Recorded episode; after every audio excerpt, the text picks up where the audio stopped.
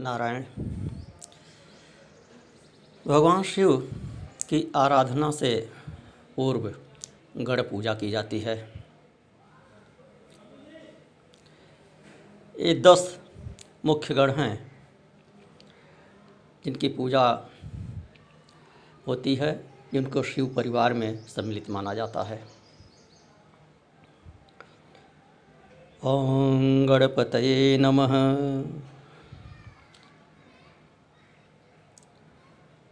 अब इनको सिद्ध बुद्धि सहित नमस्कार कर लीजिए। सिद्धि बुद्धि सहिताय श्रीमन महागणाधिपतये नमः।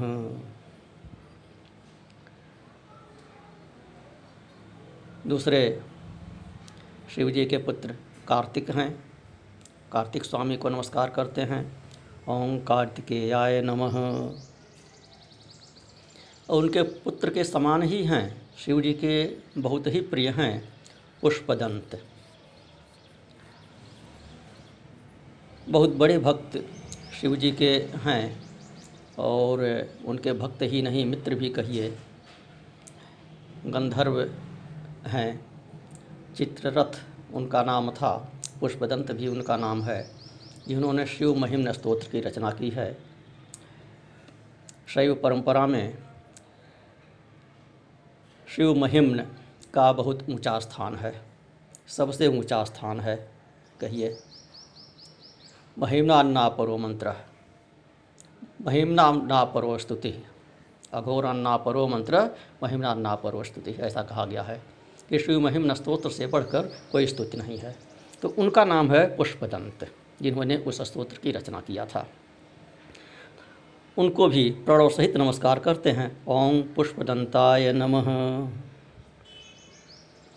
फिर कपर्दी, ओम कपर्दिने नमः।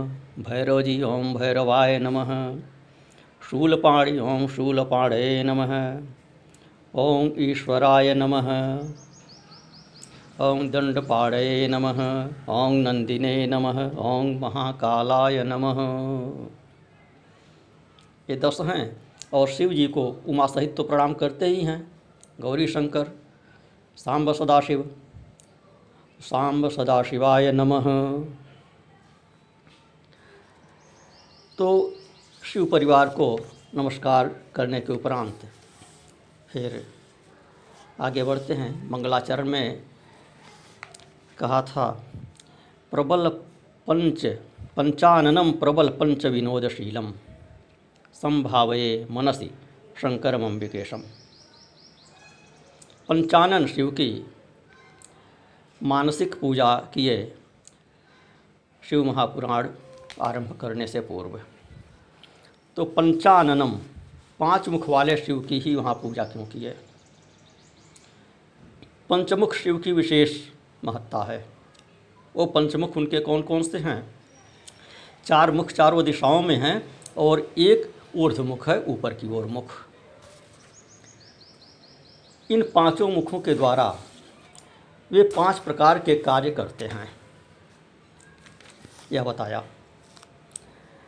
कि रचना, पालन, संहार, यह तीन कार्य जो प्रसिद्ध हैं और चौथा कार्य है अनुग्रह का, पांचवा तिरोभाव का है।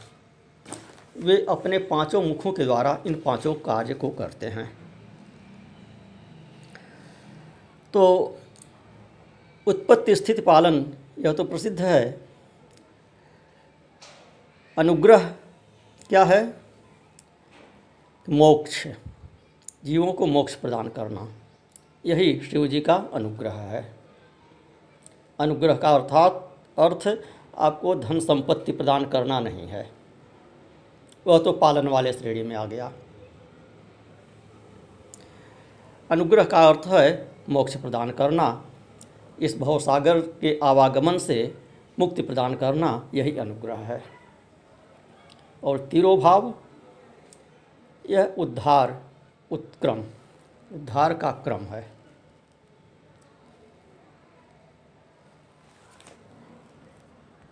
तो तिरोधान है जगत के बीज का संरक्षण। संहार कर दिए, महाप्रलय हो गया। संपूर्ण जगत का संहार करने के उपरांत, जो सूक्ष्म बीज, कर्म बीज प्राणियों के होते हैं, वे सुषुप्तावस्था में पड़े रहते हैं, तिरोहित रहते हैं। तो संहार तो हो गया, लेकिन बीज का संरक्षण फिर भी होता है। अच्छे बुरे दोनों कर्मों के बीज का संरक्षण होता है। वह सुषुप्ति जो है, ब्रह्मांड की सुषुप्ति, वह तिरोधान है। अर्थात विश्व का प्रलय हो जाने पर भी उसके प्रभव की बीज शक्ति सदाशिव में बनी रहती है। वही उनकी तिरोधान शक्ति है। अपने पाँच मुखों के द्वारा इन पाँच कार्यों को शिव जी करते हैं। ब्रह्मा और विष्णु के पूछने पर आगे प्रकरण आएगा दसवें अध्याय में कि ब्रह्मा और विष्णु के पूछने पर शिव जी कहते हैं कि मेरे पाँच कार्य हैं सृष्टि स्थिति संहार, तिरोभाव और अनुग्रह। इनको वे अपने इन पाँच मुखों के द्वारा करते हैं। वे पाँचों मुख कौन कौन से हैं? क्रम में पहले पश्चिम वक्त का पूजन किया जाता है।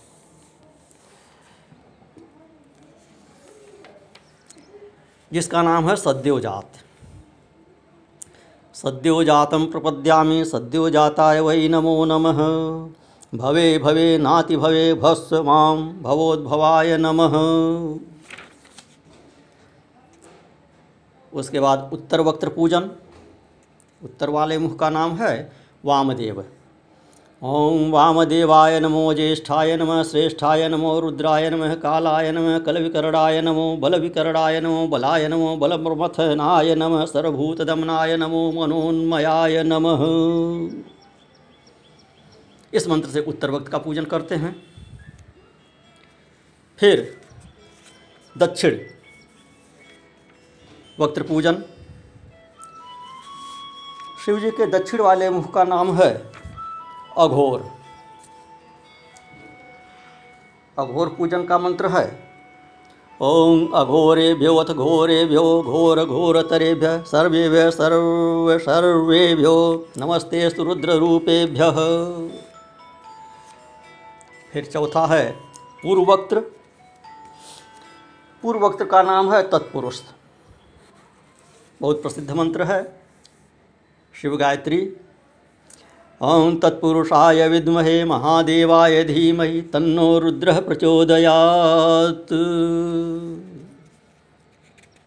फिर पांचवा मुख है ऊपर का, ऊर्ध्वमुख।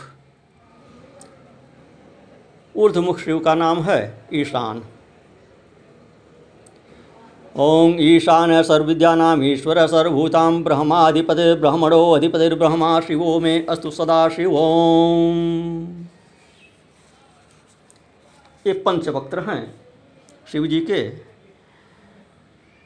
तो कहते हैं पंचाननम प्रबल पंच विनोदशीलम इन पाँचों मुखों के द्वारा वे अपने पाँच प्रकार के कार्य जो बताया ऊपर इनको विनोदशीलम विनोद पूर्वक ही करते हैं बिना श्रम के करते हैं, अनायास ही करते हैं, सहज भाव में करते हैं। ऐसे उन अंबिकापति भगवान शिव को मैं मन ही मन नमस्कार करता हूँ। अब कथा का उपक्रम करते हैं। कथा की पृष्ठभूमि क्या है, यह बताते हैं। तो व्यास जी कहते हैं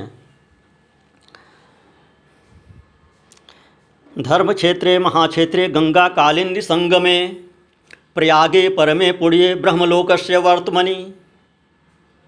मुनय संसितात्मान सत्यव्रतपरायणाः महोयशो महाभागा महासत्रं वितेनिरे तत्सत्रं समाकर्ण्य व्यासशिष्यो महामुनिः आजगां मुनीन् द्रष्टुं सूतः पौराणिकोत्तमः। कथा का प्रवचन होता है प्रयाग में गंगा जमुना सरस्वती के संगम पर। धर्म क्षेत्रीय महाक्षेत्रीय गंगा कालिंदी संगमे ये जो धर्म क्षेत्र है, महाक्षेत्र कहा गया है। श्लोक की रचना भगवत गीता के पहले श्लोक की भांति है, शिव महापुराण के पहले श्लोक की रचना। वहाँ पे कहा, धर्म क्षेत्रे कुरुक्षेत्रे। और यहाँ कहा, धर्म क्षेत्र महाक्षेत्र। तो धर्म का जो महान क्षेत्र है, गंगा कालिंदी संगम गंगा और कालिंदी जमुना के संगम पर जो प्रयागे परमे पुण्य परम पुण्य प्रयाग नाम से प्रसिद्ध है। और ब्रह्मलोकस्य वर्तमनी। जो ब्रह्मलोक का मार्ग है, ब्रह्मलोक की प्राप्ति कराने वाला है। प्रयाग नाम प्रसिद्ध है, आप लोगों को ने सुना ही होगा कि ब्रह्मा जी ने यहाँ पर सृष्टि के आरंभ में यज्ञ किया था। यहाँ पर यज्ञ करने के उपरांत सृष्टि की रचना आरंभ किया था। तो ब्रह्मा जी ने यहाँ पर अत्यंत श्रेष्ठ यज्ञ किया था। प्रकृष्ट याग करणात प्रयाग नामधेयम। प्रकृष्ट यज्ञ करने के कारण इस स्थान का नाम प्रयाग हुआ। तो उस प्रयाग में इस शिव महापुराण का प्रवचन आरंभ हो रहा है। यहाँ पर मुनि लोग विशाल यज्ञ का आयोजन किए थे। उस यज्ञ का समाचार सुनकर पौराणिक शिरोमणि, व्यास शिष्य, महामुनि सूत जी वहाँ मुनियों का दर्शन करने के लिए आए। तत्र सत्रम समाकर व्याशिष्यो महामुनि आज गाँव मुनि दृष्टि सूत, पौराणिकोत्तम। अब यहाँ सूत नाम है यह सूत कौन है?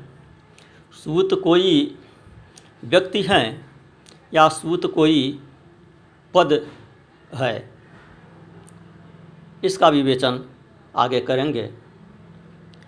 सूत ही सभी पौराणिक कथाओं के वाचक हैं। वह सूत कौन है? क्या एक पदवी है?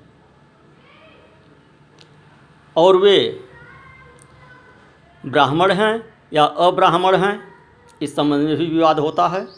सूत कोई व्यक्ति हैं या सूत किसी पद का नाम है, और वह सूत ब्राह्मण हैं या सूत कोई वर्ण है, जैसा मनुस्मृति इत्यादि में लिखा हुआ है, सूत एक जाति भी होती है तो वह जाति सूचक, सूत शब्द है या पद सूतक सूचक सूत शब्द है, इसका अर्थ आगे फिर बताएँगे। ऐतिहासिक विश्लेषण करते हुए शोध ग्रंथों का संदर्भ देते हुए। तो उन सूत जी के आने पर मुनियों ने सम्मानपूर्वक उनका अभिवादन सत्कार करके फिर जिज्ञासा प्रकट की, कहे कि आप तो महापौराणिक हैं सभी पुराणों का आपको ज्ञान है। व्यास जी ने आपको सभी पुराण पढ़ाए हुए हैं। अधिकृत वक्ता आप हैं पुराणों के। आप बताइए कि अब जो कलयुग आने वाला है, इसमें जो अपने वर्ण और धर्म से प्रजाच्युत हो रही है। कोई भी अपने धर्म में स्थिर नहीं है, कोई अपने वर्ण में स्थिर नहीं है। सर्वत्र वर्ण संकरता व्याप्त है। तो फिर मनुष्यों की मुक्ति कैसे होगी? इनके उद्धार का क्या उपाय है? आगे कलयुग के लक्षणों का वर्णन करते हैं तरह तरह के विकारों का वर्णन करते हैं। ब्राह्मण अपने धर्म में स्थित नहीं रहेगा, क्षत्रिय अपने धर्म में स्थित नहीं रहेगा, वैश्य अपने धर्म में स्थित नहीं रहेगा, शूद्र अपने धर्म में स्थित नहीं रहेगा। सब अपने अपने वर्णोचित धर्म का त्याग करके अन्य सभी धर्मों के, अन्य सभी वर्णों के धर्म का पालन करने लगेंगे। अन्य सभी वर्णों के धर्म का पालन करते हुए, दूसरे वर्णों के कार्य को करते हुए अपनी जीविका चलाने लगेंगे। वर्ण व्यवस्था रह नहीं जाएगी।